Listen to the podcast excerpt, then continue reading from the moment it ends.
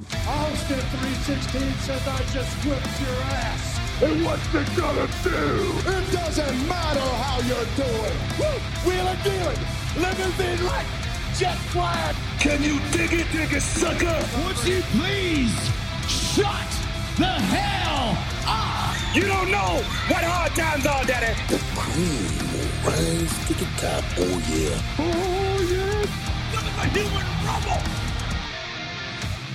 What up, what up? Welcome to episode 124 of Keep the Kayfabe. I'm Mike, sitting here with my boys, ready to talk some wrestling. I hope everybody's having a fantastic week.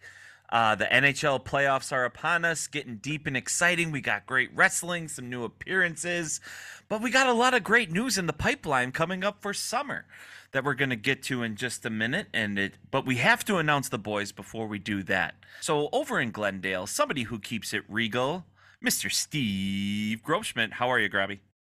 Mr. Kennedy.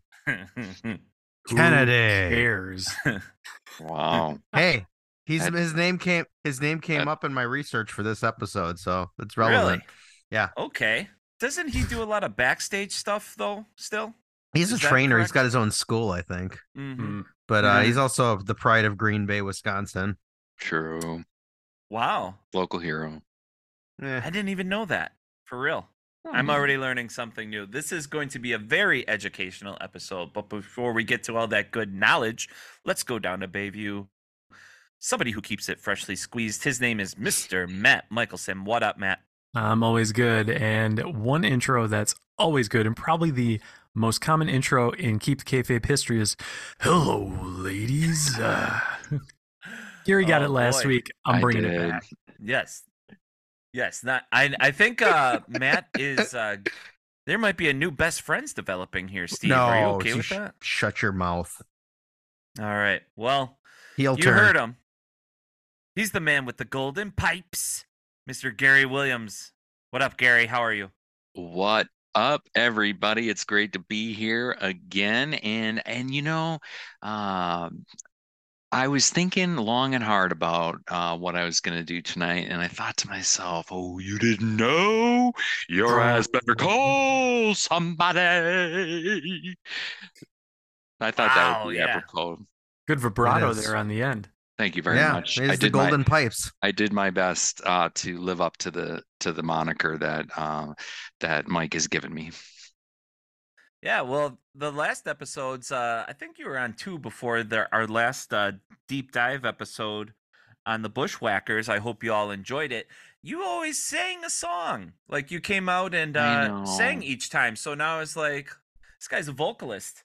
So I was giving you alley oops, but maybe I'll give you a new intro. But we're still in the development phases of uh, of my character. my this- character is going through some character. changes. Yeah, we're, we're Yeah, kind of you, in, Miss- we're, we're kind of in NXT right now with it. Thank you, Mr. McMahon. Thank you, Mr. way before McMahon. NXT. We're we're in like the Dudley Gym, or, O- or Mr. OVW. Kennedy's Yeah. Mr. Kennedy's school in Green Bay, because we are from Wisconsin. If you're new listeners uh, coming to us after listening to, like I said, last week's Bushwhackers episodes, we're inviting Gary in. He's doing some deep research for us, joining the team because, uh, yeah, we just got a lot of really exciting things coming up for us this summer for the Keep the Kayfabe crew, and it, we're going back somewhere uh, that we have been before, and we're so honored. It happens every other year.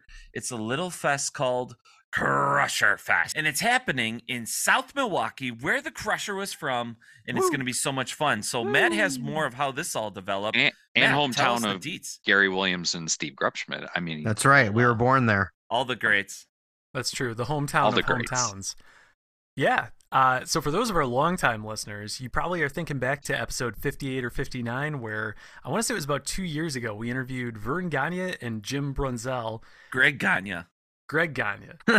Greg Gagne and Jim. Greg. You got a lot of you got a lot of editing got- to do. I've got I I've got some serious teaching to do right now. Steve, we have some serious teaching to do I, right I now. feel so bad because Yeah. when we interviewed those guys, so Mike, you can obviously edit all this out.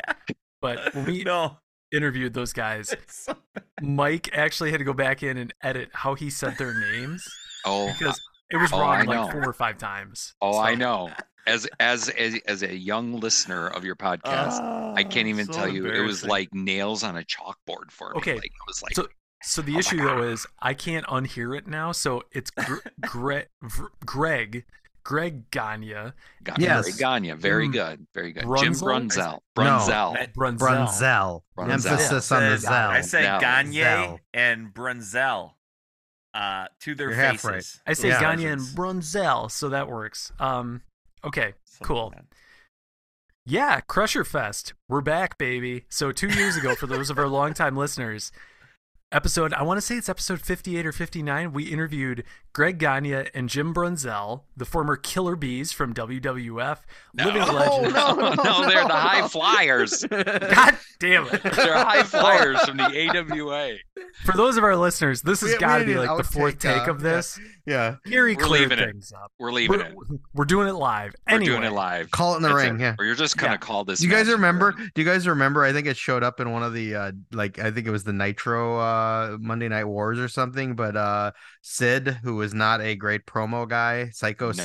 Sid, Sid Oh, yeah. Sid Vicious, he was doing a promo in, in WCW with Jim Ross, and he started screwing up, and he's like, "All right, Oh. hold on, let's do this again." And Jim Ross just says, Oh, we're "You're live, brother. Yeah, you're we're, we're live, buddy." And Oh, dude, he did it all the time. He did. It was so bad.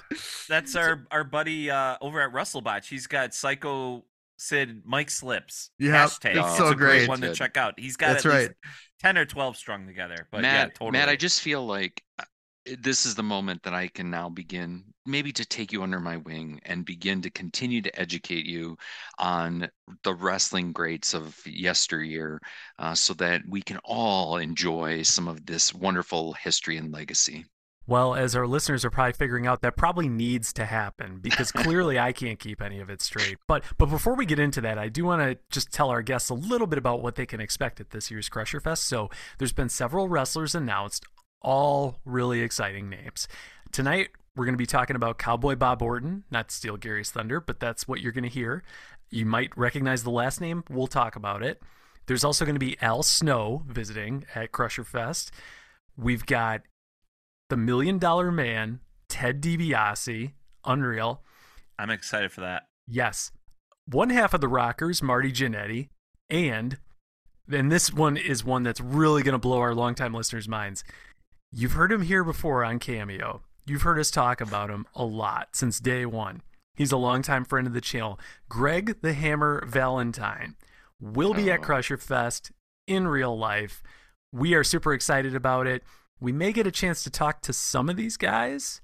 You'll just have to keep listening. But up until we get to Crusher Fest, we're going to be doing a deep dive on each of these wrestlers each week just for you. You can get the full history behind them so that when we actually do go to Crusher Fest, we get to talk to some of these folks, hopefully. You get to hear about it and have all the background and really get the most out of these stories. So, for those of our longtime listeners, you already know what's coming. For our newer listeners, keep listening. You're going to love it. But with that, I'm going to turn it over to Gary because we got to hear about Cowboy Bob Orton. Yeah, thanks, Matt. I appreciate it. And um, yeah, to the listeners, I think this is going to be, you know, these next couple weeks are going to be a great opportunity for all of you to just kind of like, I mean, you know, as we've often talked, even on this podcast, there are different generations of wrestling fans, and you know, the the name Orton does ring a bell for sure with modern day uh with Randy Orton but you know Cowboy Bob Orton and and then his father before Bob Orton senior you know Randy Orton is actually a third generation wrestler and the the list of third generation wrestlers is pretty impressive. I mean you look at uh, both Randy Orton, um, Bray Wyatt, and his brother Bo Dallas. Those are also um, third generation wrestlers. Blackjack Mulligan to Mike Rotunda. Um, you also know Natalya. Um, Jim the Anvil Neidhart was her father, and they are all related within the the whole Hart family uh, within there. And so um, the, another one uh, is Curtis Axel. Um, he is the son of another AWA local great, Curt Hennig, um, who then was the son of uh, Larry Hen- Larry the Axe Hennig. Another one that I don't know if any of you will uh, quite know is uh, Andrade is a third generation wrestler, and the last one. Oh. Yeah, the last one um, is Ted DiBiase Jr. And so it was Hot in the news right now. Yeah, hot in the news right now. So uh, the Million Dollar Man, Ted DiBiase's son. So Bob Orton kind of represents this really lost, uh, this interesting group of um, of superstars who um, not only have made uh, a, a great impact in their careers, but I think really are going to also be known as people who have made an impact on the next generation of wrestling in a way that's pretty special. And so, um, so yeah, we're excited to bring you today Bob Orton and talk a little bit more about him, uh, and then you know get you kind of ramped up and excited for Crusher Fest. Steve, are we going to hear your story about when you saw Cowboy Bob Orton and he was babyface, but he wasn't? We will because uh, yeah, Gary and I both were there in the crowd. Uh, I think we tracked it down to the actual show. I think we did. Um, yes. there aren't a lot of options because I'm pretty positive. Yeah, well, we'll get there in a, uh, along the journey, but definitely because it's one of my favorite stories. Awesome. I think we've heard that story more on Keep the Kayfabe than my Del Venis intro, so I'm really excited to hear it again. Good shirt. Yeah, No, it might actually rival how many times they've told the Jacques Rougeau giving me the thumbs up Mm. at County Stadium at yeah, that was a good one too. Or me calling Greg Valentine George. Yes. Um, Mm. Maybe I got that record still. Yeah, it's Hopefully, I don't do it again at Crusher Fest. I Oh checked gosh, with you gotta, you know, we gotta make cheat code, like, co- like Yeah. notes look at, but in case you have a moment. like Spinal Tap being like looking at the on the back of the guitar to know Yeah. what city they're in. Like literally have my hand up in front of my face. I'll still get it. Wrong. I Yeah, yeah. it. This is Jorge Anyway. Valentino. That's great. Fuck me. Anyway, all right. So where's uh where's Bob Orton from, and like what was his Mhm. upbringing like, Gary? Yeah, so Bob, um, it was it's interesting because he uh, was originally born in Kansas City, Missouri, um, but he uh, and and so and one other uh, one caveat to the wrestling fans, to our listeners, always remember like our research. As much as I work hard and we all work hard to provide you the the most accurate research possible, you always have to remember it is it's got to be laced with an asterisk because it's coming by via multiple mediums. So it's whether it's um, research online, whether it's listening to an interview of them. I, I did get a chance um, to um, before the show listen to um, uh, a, an interview uh, off of Hannibal TV with Bob Orton, which was really fascinating uh, to actually listen to him. Um, but one of the things that he talked about was the fact that he had gotten moved around a lot. And a lot of that was because his father, Bob Orton Sr., was a professional wrestler. And so he was in the territory days. So uh, he was literally moving from territory to territory. Bob uh, Orton said that he was in 12 different schools growing up as a young man Wow. As he was going through the territories. And I think the place that he kind of landed the most or really got his start um, was in his debut was in 1972. Um, he's still wrestling today, Hall of Famer 2005.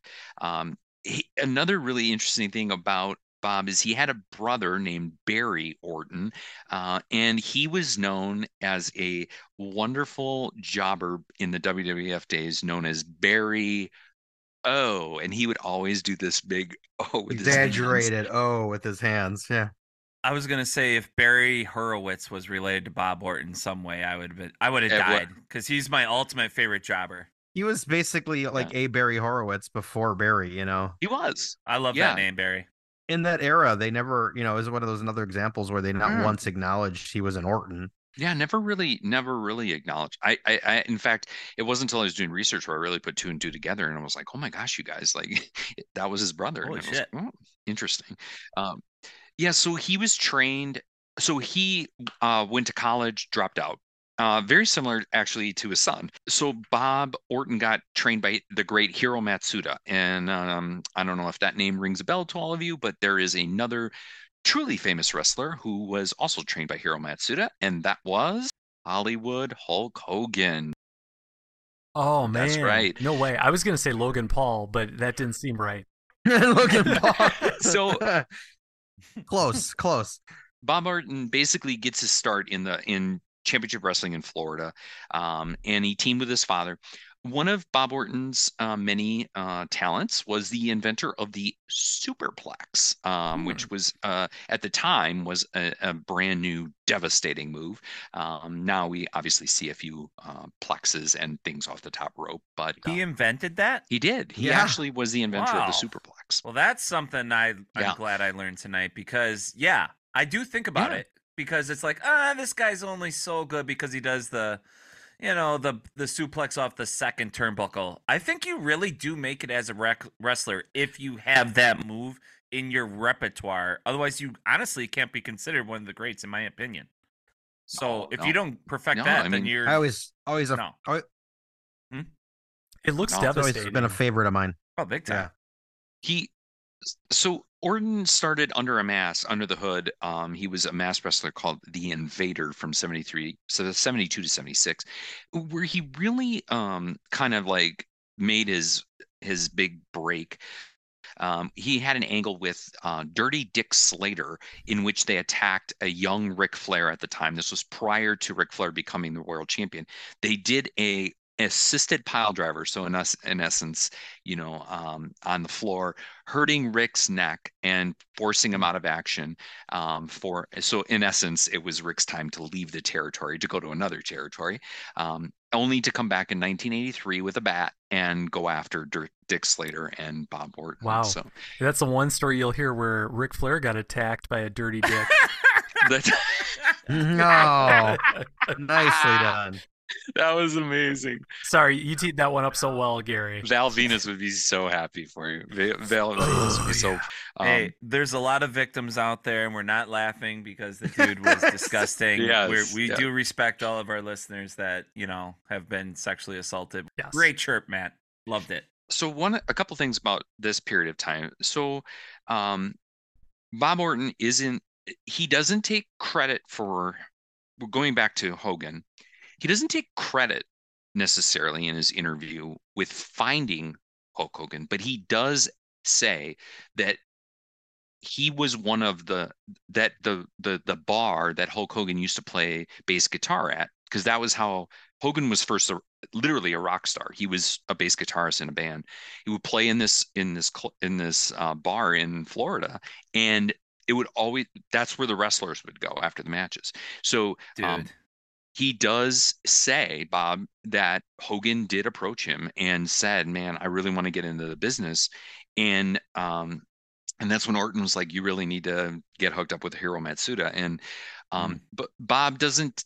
Bob said what made it very clear he wasn't he didn't find Hogan necessarily, but he did recall an exact conversation in which he prompted Hogan to make sure that he caught up with Hiro Matsuda, who eventually did train Hogan, broke his leg, and then uh, Hogan came back. He trained him, and then the rest is history. Can you imagine if Hulk Hogan was a better bassist than he was a wrestler? like, what would the world actually be like if he's like, "Fuck you, man"? I, if Bob Orton wasn't there at that bar that night, and he's like, you know what, tonight's the night I'm actually going to take some initiative on this thing that's been bothering me. I'm not going to be the next fucking um, Victor Wooten or whatever great bassist that I love that's out there. But uh, you know, like, what if? What if? Is what I'm saying. That's right. know. He I could be mean- still known as like the bassist for like um Uh they probably weren't Draper or even good. something. Like what Yeah. was what was the band's name? Do you know Hulk Hogan's band's name? What it you was? know what? Was it That good? is that is a great gr- that is a great question, and I do not have that. That will come up on another right. episode. well, maybe we'll ask uh Cowboy Bob that at Crusher Fest. Be like, was it even good? Like, did you I even like? wonder. going Yeah, that there or would be what? that would be a fun question to ask him. Like when you went to see when you went to listen to Hulk, to Hulk Hogan, was were they any good? Like was Yeah. All right. I'll keep that in the bank. I have good. the answer to that question, but I would love to hear it from Cowboy Bob Orton. So, Bob, if you're listening to this ahead of Crusher Fest, uh, just we'll we'll, we'll throw you a softball. Yeah. Mhm. Uh, so um, here, there, I will. There's about four parts to the rest of Bob's career. I think the first part is his NWA days in 80, 81. That's when he actually developed and was given the cowboy gimmick. Um, he, you know, I think a lot of um, I think a lot of the things about Bob then kind of spurred off from there in terms of that gimmick. Um, and then in 81, he bounced to the WWF, which wasn't that uncommon at that time. If you recall, um, there was still a lot of collaboration amongst the territories. So he was kind of being moved around. And he had a huge feud with Bob Backlund, who was the long reigning champion at the time. Um, and that was his first run. So he he really did have he he had a really important uh, championship run. Uh, never won, but he um, he he cites um, in his interview that Bob Backlund was by far one of the strongest wrestlers that he ever, ever, ever wrestled. Um, it was a main event program, um, and um, and this is when he uh, gets introduced to Andre the Giant. And um, one of the things I loved about his interview, and I think something that we'll talk about probably a little later, is they really, you know, you got to think about you know the 80s wrestling those guys you know it's not it wasn't, it's not today. They literally would drive to places in cars together for long extended periods of time, get to the arenas at whatever time, and then they would just hang out with each other. And and Bob Orton recalls these funny stories about just playing cribbage with Andre the Giant. And I just thought to myself, like, God, I if only we would have known what we know now, I would have loved to have been a fly on the wall and heard some of those just those stories, right? Like, or just to be there and play cribbage with, the, with those guys. I mean, you think of the nonsense we, we, say on and off camera. Like those dudes yeah. probably had like some inside jokes and stuff that were probably really be fun. And and Andre probably had somebody move the pieces on the cribbage board for him because those little twi- those little things. I mean, those pegs, yeah, yeah, like the big fingers. Those are tiny. Yes.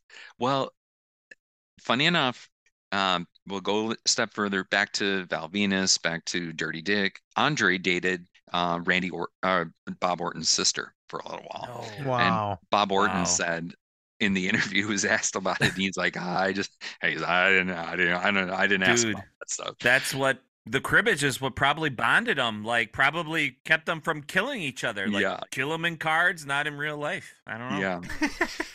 so he goes back to the NWA in 83. And then national expansion occurs in 84. And we know that McMahon started raiding the territories. And it, it's in uh, 1984 that Bob Orton now becomes Ace Orton and actually becomes Piper's bodyguard. Um, and that is. Do you, guys, do you, guys, remember? I mean, I don't know, like this way a little before your time, but did you do you remember like early Piper like that in WWF? I don't. It was a little bit before my time before I started watching, so I'm not really familiar with this era. Okay. I learned it when they had Piper's A and E special. Oh like, yeah, touched yes. on it for a little bit, but I don't remember like witnessing it as a child. Sure. Yeah, you guys were you guys were younger. Yeah, Orton recalls just this amazing relationship. So he actually met Roddy Piper back in the Carolinas. I um, Steve and I have kind of talked about that on uh, previous takeover episodes about 1980, 81, and it and Piper had made this leap from Portland, went over to the Carolinas, um, and Orton just says could not say enough nice things about him in terms of his, the genuineness of Roddy Piper. That what you saw is what you got, and and what you saw on TV was exactly the way it was. He said there were times where they would literally be in a car for however many hours. Roddy would start talking and end, and still keep talking four hours later, and Bob Orton would just be listening to, and he would have the most amazing stories. Yeah, just imagine that. Like, just the the like you know, like the hours upon hours with this larger than life legend and you're just yeah you're just like like a mental like cassette recorder like just yeah, collecting yeah. all these stories and, yeah. and then in your spare time you're basically beating people up for a living in a ring and like being a rock star in your own right too yeah getting built up what's next for him gary well, so so he recalls a story that I hope that you guys will also talk to him about. He recalls this amazing story. He during the Carolina run, um, so there's this group of guys that basically the he clumps to. So the guys are people like um, Don Muraco, Roddy Piper, JYD, Andre the Giant, um, Bob. Not uh, bad. Heard of him. Yeah, not bad yeah, company. Exactly. Exactly. He, he spends the better majority of his time in that circle. And um, and Steve and I were talking off camera before this about just the amount of time they spent with each other, the camaraderie they had, and the interchangeableness of them, they literally would pick feuds with each other and they would just go on a run for X number of months. They were like best friends. And yet they're putting on these amazing matches. And so, Steve, we talked a little bit about that, you know, prior to the tonight's show. Yeah. And, and about that camaraderie and how it how it really did translate into magic in the ring. What d- didn't you think so? Yeah, and it's like I mean, I think a little of that happens nowadays, but it's probably kind of a lost thing where these guys just know each other so. You know, we've used the term even on our own podcast here, call it in the ring and stuff. Those guys just knew each other so well. They could just Yeah. make up shit on the fly and it would work. It'd be great. And sometimes they'd go to the well on things they knew. Sometimes they'd try something different. But it was like this just almost like they spoke the same unspoken language and could just work these Mhm. incredible angles and stories and matches and yeah it was natural to them and i, I feel just like that's yeah sorry to, sorry to jump go in over you, Steve. I was No, going to say please do. I feel like that's the one piece of pro wrestling that regardless of the decade or the era or Mhm. style, eh, calling it in the ring just seems like something that's always there. And anytime you Mm. see guys do that and it works, it's always a phenomenal match. And I think Mhm. a big piece of that is a lot of the time, especially when you watch modern wrestling, and I'll digress from this very quickly, but when you watch modern wrestling, a lot of times, especially on TV, you can tell when they're telegraphing things in the ring. Mhm. And it's Mhm. a, a big part of that is just because, you know, there's only so much time in the day. These guys only get so much time in the ring with each other. You can't get that kind of chemistry like these guys did back in the 80s. You're not doing house shows every night. You're not traveling and wrestling 300 days a Yeah, year you're so right. with Exactly. the same 10 people or whatever the case might be. So for these guys, yeah, practice was definitely part of it, but there is definitely an element of chemistry, magic, whatever you want to call it, that comes into play here. And yeah, it sounds to me like these guys were no different. Well Yeah. you something you just said made me think of something that like i don't think people can appreciate enough about pro wrestling. And if you're somebody listening to this that is like a casual or fan is like think about that. You know people sometimes knock wrestling if they don't get it but you know and we will defend it by saying these guys are acrobats they're talent you know they can do all this mm-hmm. stuff. But when you think about it as like cirque du soleil or some of these things it's like they practice and they have a routine and that. Yeah. and you imagine these wrestlers doing something that's that's like on the spot where they're doing these moves where they have to match up and they have to kind of read each other's minds like that takes it a whole new level of like complexity and, and challenge that Gosh, they just a- have to make it work What a, what a great, great, great analogy. Yeah, it's like theater, except you're the stage is surrounded and it's in a ring. It's it's just like and you don't have a script you they're memorized before yeah Yeah. yeah. It's, It's a so crazy. whole different form of entertainment, and so many people dedicate their whole lives to doing it because there's something in them that Mhm. wants to do it. Like the Yeah. Hulkster at the club, he's like, "I need, I something, I need to get Well, in there." I mean, these guys, you you guys are right. I mean, like, especially these old, old, old school guys. Like, they, boy, they, the stuff they went through. I mean, it, it, you know, it's unfortunate because what we probably, what many others may know is just the the the downward spiral. I mean, I just saw the Iron Sheiks A and E special. Uh, unbelievably awesome. Like that was a, such a great story but he ended up with you know drug problems and a lot of these guys did because they they literally i mean they were literally every single night of the week and it and it, it just did, it did take its toll and you know the modern wrestler maybe in for their benefit is more of a weekend warrior and then one or two shows here or there uh, it's different the travel's different you know everything's different and they all and it's not to dismiss today's wrestlers as you know but it, it just was a different time if they There's didn't different wrestle, accommodations too. Yeah. I mean, those Oh, cars yeah. weren't nice. right okay so let's let's talk about this because this is the story bob orton says he piper and Muraco were traveling to another city and they got a rental car. Um, the car that they were on because they were they were having some uh, roadie roadies on the way uh, so basically they're driving and it's pouring rain. The car um, spins and it goes over railroad tracks like literally goes God. over railroad tracks. So they don't know what to do. They they can't so they literally left the rental on the railroad tracks left it Oh, like in the rain away in the rain and walked and so they um they were in uh, Bob Orton says they were in a Holiday Inn, which was a holidome, and I don't know, uh, Mike and Matt, if you remember holidomes, Steve and I do. They basically were the the Holiday Inn was like it big square. Everything opened and was open, and in the middle of the Holiday Inn was this huge like pool and all kinds of other stuff. But it was literally like, and so Bob Orton says he he goes to bed. He gets this phone call that, and basically he's like, "Your buddies are getting arrested because of what they did." So Bob says he walks out of his room, buck naked, and the Oh. door locks behind him. So now he's butt naked in this holidome. And he left his room. So he's like, I got to get back to my room. So the cops now come up and he's buck naked and he's got to get back in his room. They let him back in his room, and he they start to you know have this little argument, and he gets tased while he's in the room, Whoa. and and basically, long story short, they realize he's like, I had nothing to do with this, and so eventually the cops are like, all right, we're really sorry.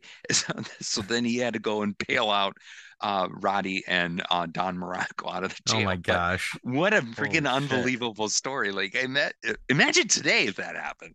I was just about to say, if you on mainstream news saw a story about a man, an innocent naked man in a hotel getting tased wrongfully by police, and the police admitting to it like almost immediately, it would be national news in a heartbeat. In but a heartbeat. yeah, unreal. Uh, it's just amazing. I, and I guess this is this does, you know, it, it precludes some of the most important portions of his next part of his his run in this Carolinas, but it's these relationships that Orton had with this group of guys that he actually maintains throughout most of his career. In fact, like I said, he kind of ebbs and flows with different groups, and then even when he, you know, he goes to the WWF and then he leaves the WWF, he basically is still with those same guys and they're still putting on independent shows and doing all kinds of things. I mean, just to give you one other sense of the camaraderie he has, this is years later. He and Paul Orndorff, um, he said, he was asked in this interview, what was the best match you ever had? And he said, honestly, it was an independent show in South Carolina with Paul Orndorff. In essence, they didn't they didn't know how the crowd was going to react because they both had been bad guys and Orndorff had been a good guy. So basically, they're like, well, let's just figure it out in the ring. So they go into the ring, and then in essence, and basically they they both kind of like start, and they can't quite tell which way the crowd's going to go. So um, Orndorff throws Orton to the floor, and uh, Orndorff decides he's going to let him in. So he opens the ropes. Orton comes in. They kind of shake hands. Orton throws Orndorff out, and as Orndorff is coming in, Orton pulls the rope and gets him in the groin. And he said, all hell broke loose. And, it, and they were and they whispered to each other like, "We got him. All right, let's go." They, he said they wrestled for 45 minutes, just beating the tar out of each other all over this place. You want so you talked about Cirque du Soleil. These guys were unbelievable orchestra like Yeah. Mm-hmm. conductors. Boy, they were so talented and creative. Even a guy like Orton, who never was a world champion, so talented in their minds. You, it, it's no wonder why today so many of the good bookers and agents are guys from this generation. I Right, really that's wish great point. going to going to wrestling shows today. It, it would be great to have something as simple as what you just described. Oh, you're so right. just something that just sets the crowd on fire. Because I've been to, uh, I mean, all of us here at Keep the Kayfabe, we've all been a lot to, been to a lot of, I should say, local pro wrestling shows where you see matches where they re- nobody knows who these guys are, so they got to figure it out in the ring. Like, Right. way's the crowd going to swing? A hundred percent. A lot of times it's very cut and dry who the baby face is, who's the heel, but sometimes it's not. And you have situations like that, like Bob Orndorff and Cowboy Bob Orton. Do you think that what's the problem? Like Vince basically demolished the territories because when you're in a territory, you just get such a beat on like what sets off this vicinity. And then when you make it like so homogenized, like all over, then it kind of loses it because you're just not dialing it in like so hot, so hard for one specific crowd. Yeah, I wonder. And it just basically changed wrestling like when it all got bought up, right?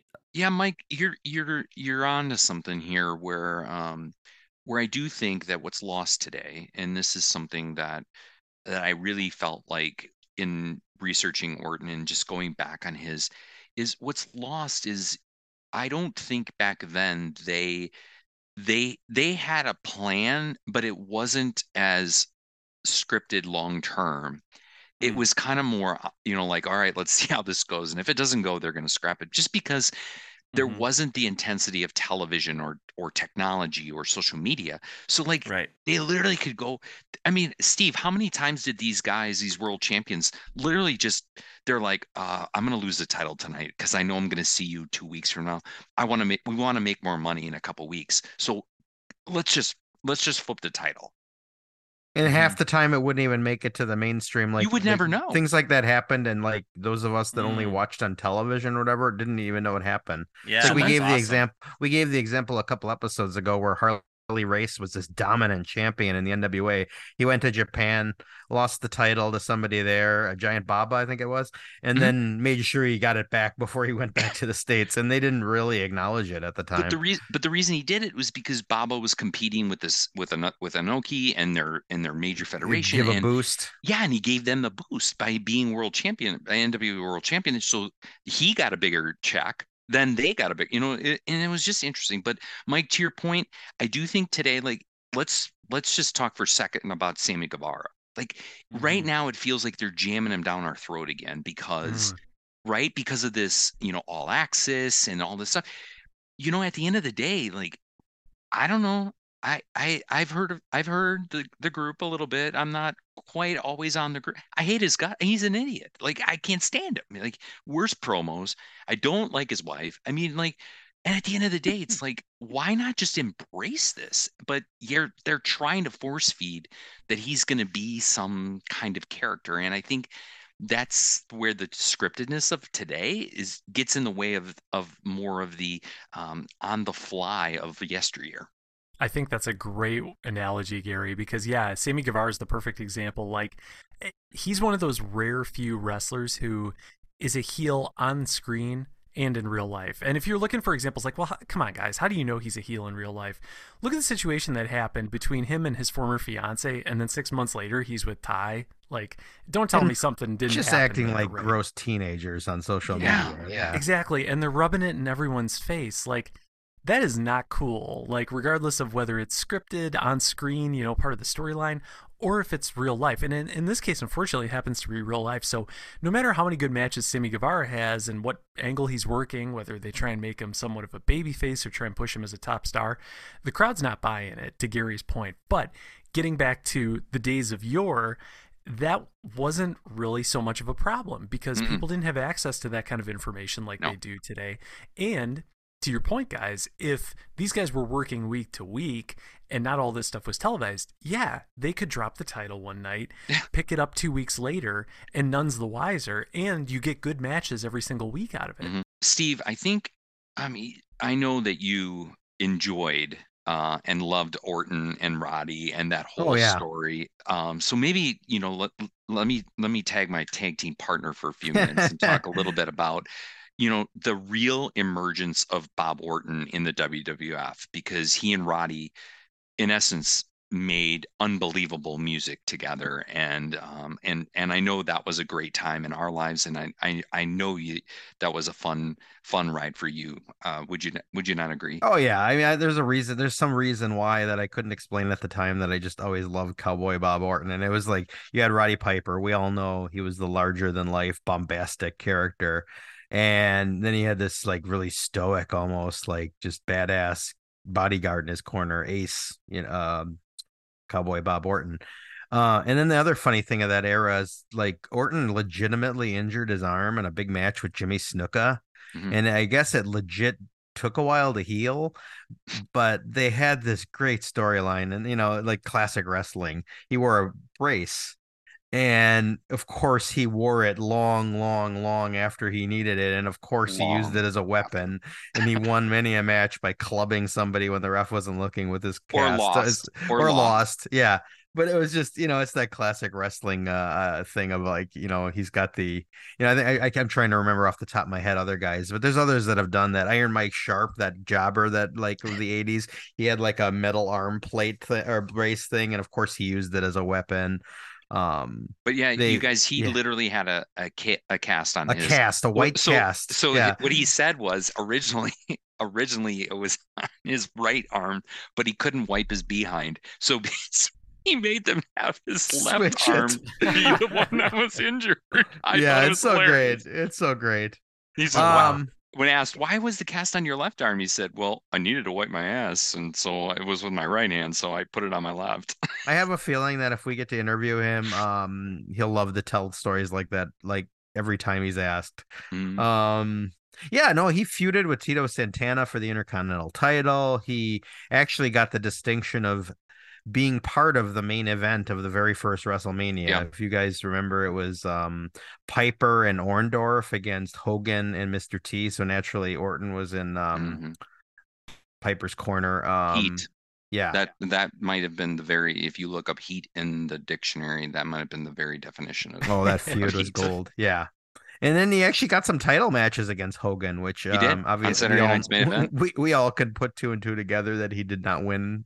Um, but then you know uh, Gary brought up that like wrestling, like these alliances or these friendships he formed over the years. Uh, uh, he had a brief time years before in the AWA, and he had this alliance with uh, Adrian Adonis. Mhm. And then, Oh. you know, now we fast forward to WWF, he actually um split with Piper and then joined, you know, teamed up, re- reunited with Adrian Adonis. And Yeah, then Steve, Piper, yeah, because that was when Piper went off to do They Yes. Live and some movies. Right. So he went off camera, and so they they paired Orton back up with Adonis. yes. And then Piper came back after all that was done and he came back a babyface Mhm. and Orton betrayed him and then they had a great feud and uh Yep. yeah, he actually and then he yeah, he wound up getting fired from the WWF. I guess there was some sort of disturbance at a Calgary airport at the Calgary airport that got him fired. And then he he he he went on to New Japan.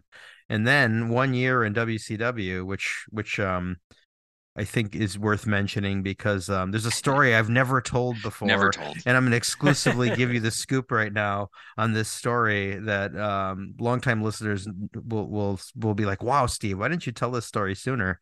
But um, the year was 1989, and um, you know, a much younger Gary Williams and Steve Grubschmidt went to the um, Milwaukee Auditorium, which was across the street from the uh, what was called the Mecca at the time, and it's now the uh, Panther Arena. It was a WCW house show.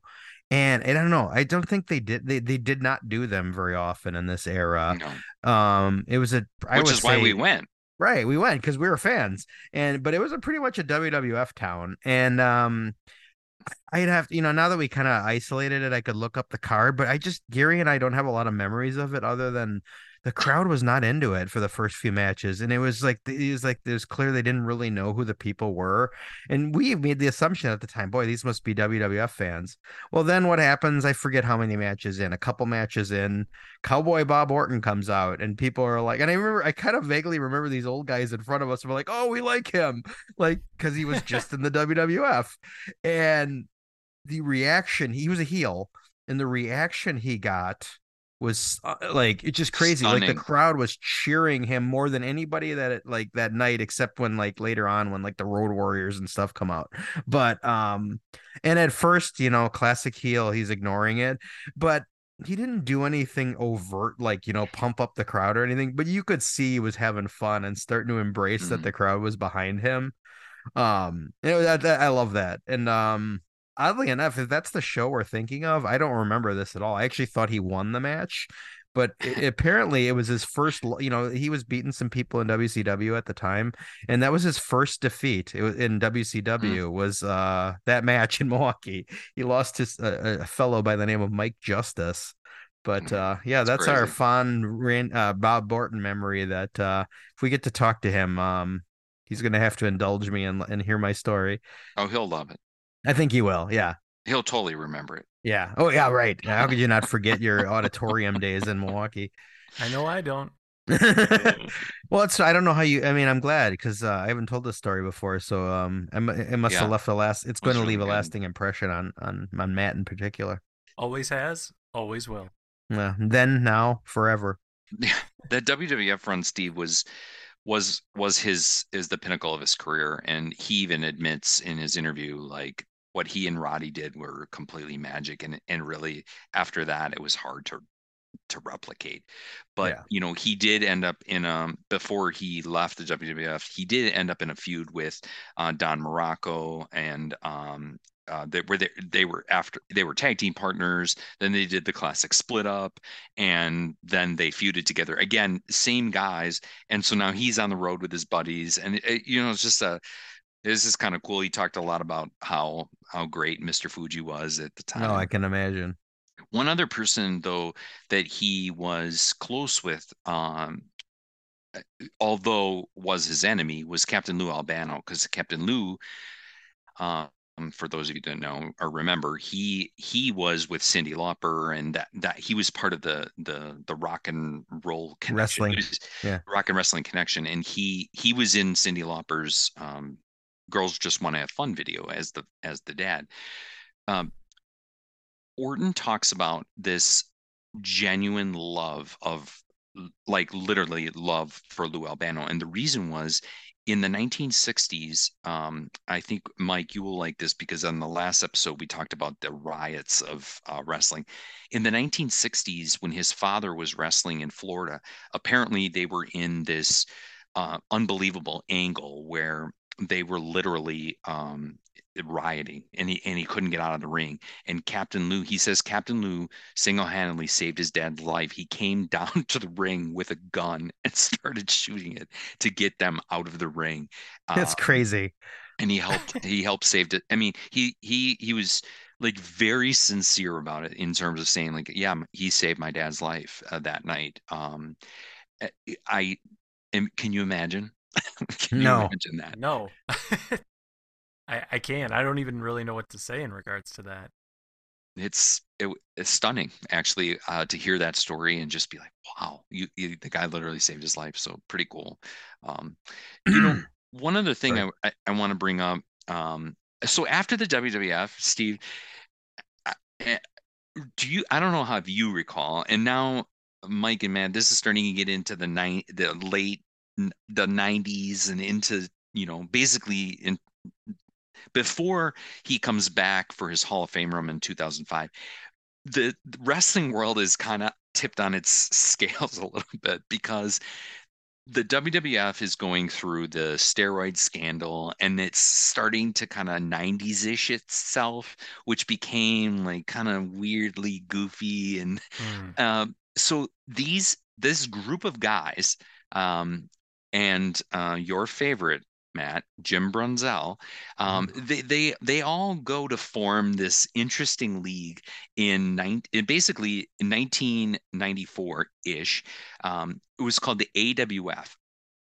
And their thing was um, they did rounds, like literally, they would have four or five rounds of uh, like a minute or two or whatever, and you had to try to get the pinfall. It was kind of like this throwback to what wrestling was.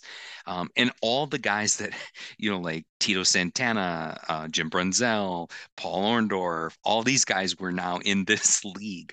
I actually went back and uh, YouTube some of the episodes, and I was like, "Oh my god!" Like I had I had never seen it, and I'm kind of glad I didn't at the time.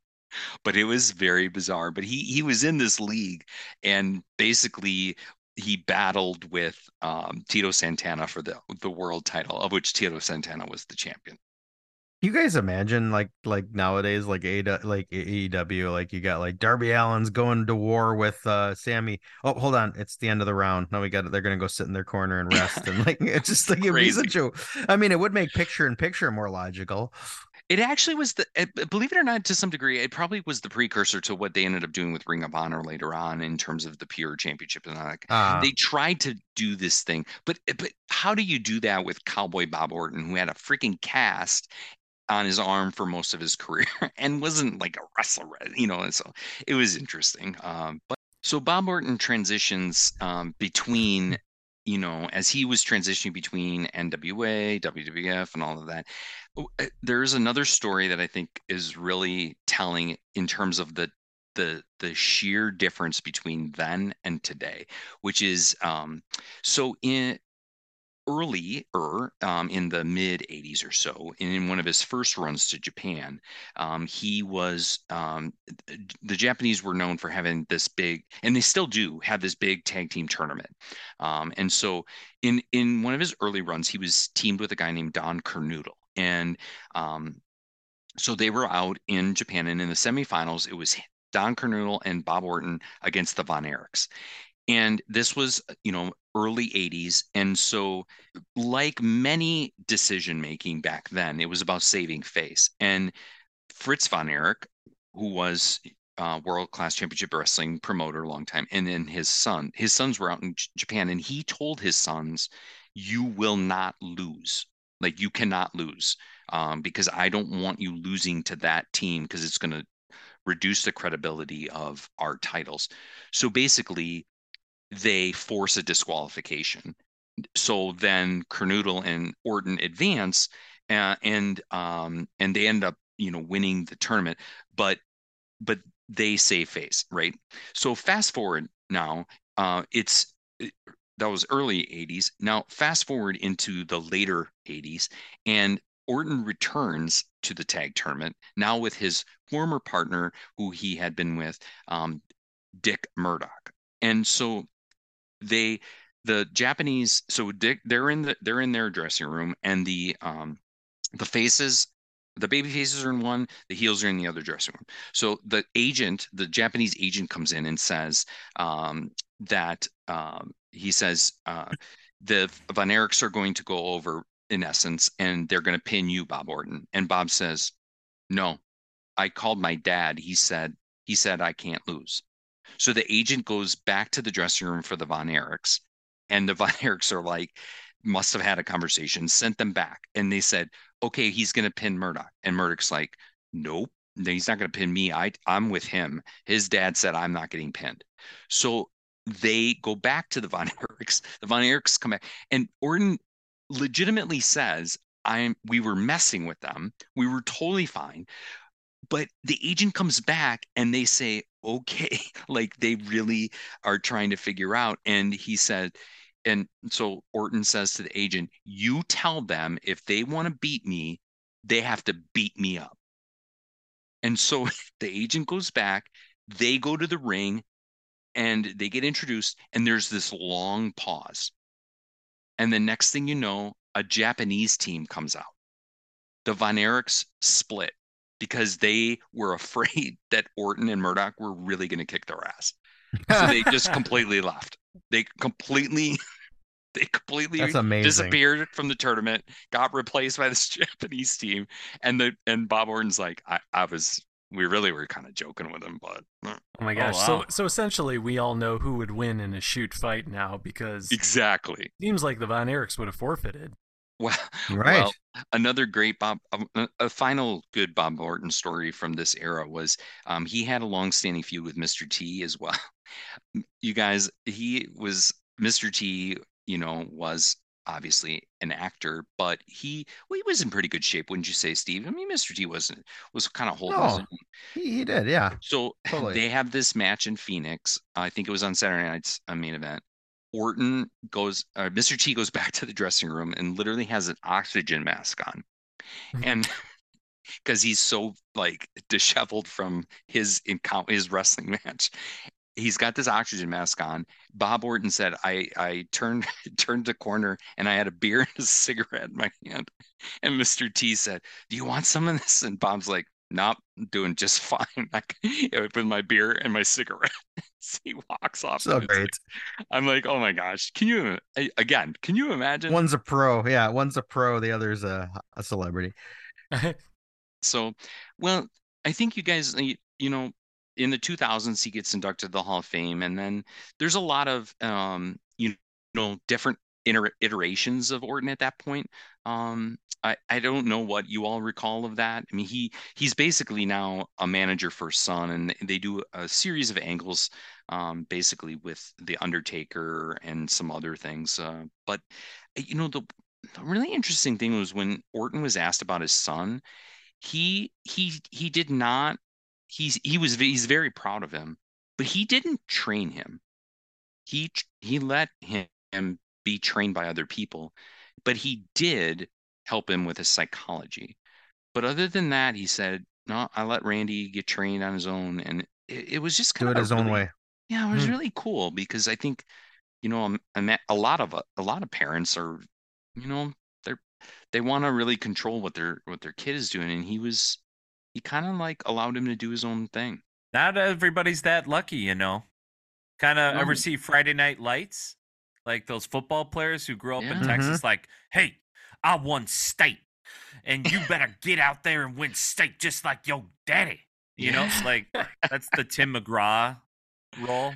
If Oh, you awesome. can't, uh, you know, pick up my great acting chops. It was great. That was that. I thought it was him.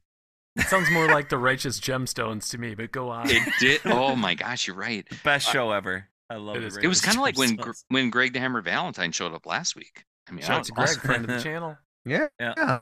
And Linda had to pay for it. Yeah, there's a lot of stars that'll show up on this show for sure. So yeah, speaking of stars, his son Randy Orton doing his own thing Mhm. becomes, you know, one of Yeah. the youngest uh WWE champions, I think, of all time, right? That's the record. I Yeah, think he was the young. I think when he won the first title, like he was the youngest 24. ever. Mm-hmm. Something like that. Yeah. Yeah, like at that, the yeah. time, that was the record. Yep. Shit. it's Yeah, and I mean the rest is history with him. I mean, you know, like you know, I've been. I mean, I'm not going to bring this up when we talk to Bob Orton. I'm not a big fan of Randy, but credit where credit is due. I mean, he. You can see that his father didn't coddle him, or kind of like he did do it on his own, and he Mhm. he's a very different style. You know, he's that Mhm. lankier kind of a cerebral uh, wrestler, and um, yeah, I mean. They, if you look closely, they kind of look like each other, but he's he definitely developed his own persona. Yeah, that's for sure. I, I I did I did go back and watch a couple matches the other night. Um, they were, boy, like uh, there is nothing more for me nostalgic, but also just you want to talk about just that realism of wrestling. I went back and watched a couple um, mid '80s uh, Bob Orton matches. One was with um, you know Paul Orndorff. Another was um, a tag team, you know, against Hogan. I tell you what, he, Bob Orton was an amazing.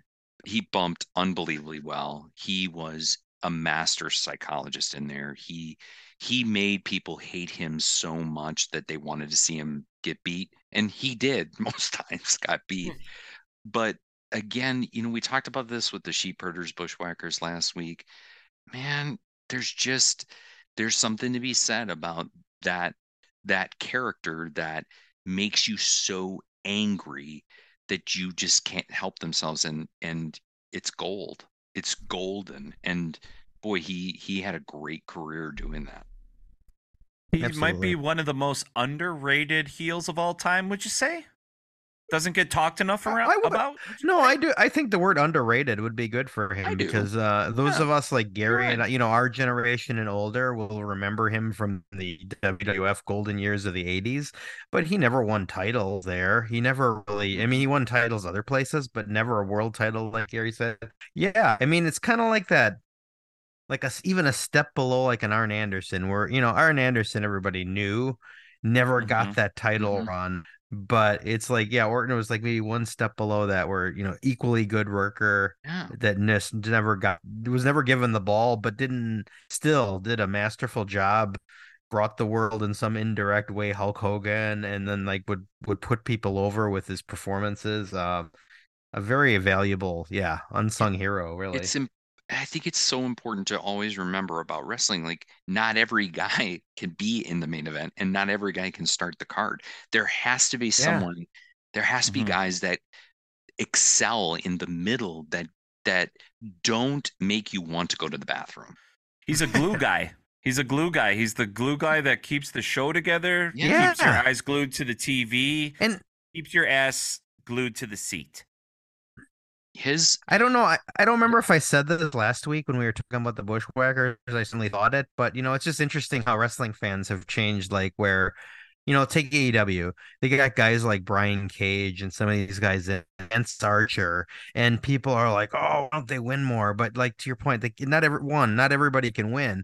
But two, those guys will go out there and make wrestling look really good. So, like, why does Brian Cage or Lance Archer need to win all the time when they're making Boy look good and all these guys by just being this like physical imposing figure that that gives them a run but doesn't win?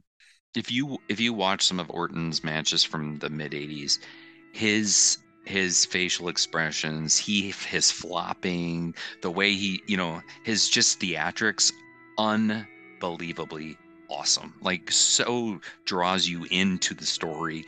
And then of course he's got this freaking cast and the dirty dastardly, you know, wants to use it. It just he's he was really good, you guys. Like I and I I look forward to hearing about uh, your conversation with him, just because I think one of the things I really took away from his um, interview was he was super humble, like super humble. Like he's just like I'm I'm just a guy, and I did I had a great career and did some fun things, but he had very little negative things to say about people. He's just he's he was he he pretty much was just like I, I don't know why you're making a big fuss about me, but like I'm just I I just do what I do.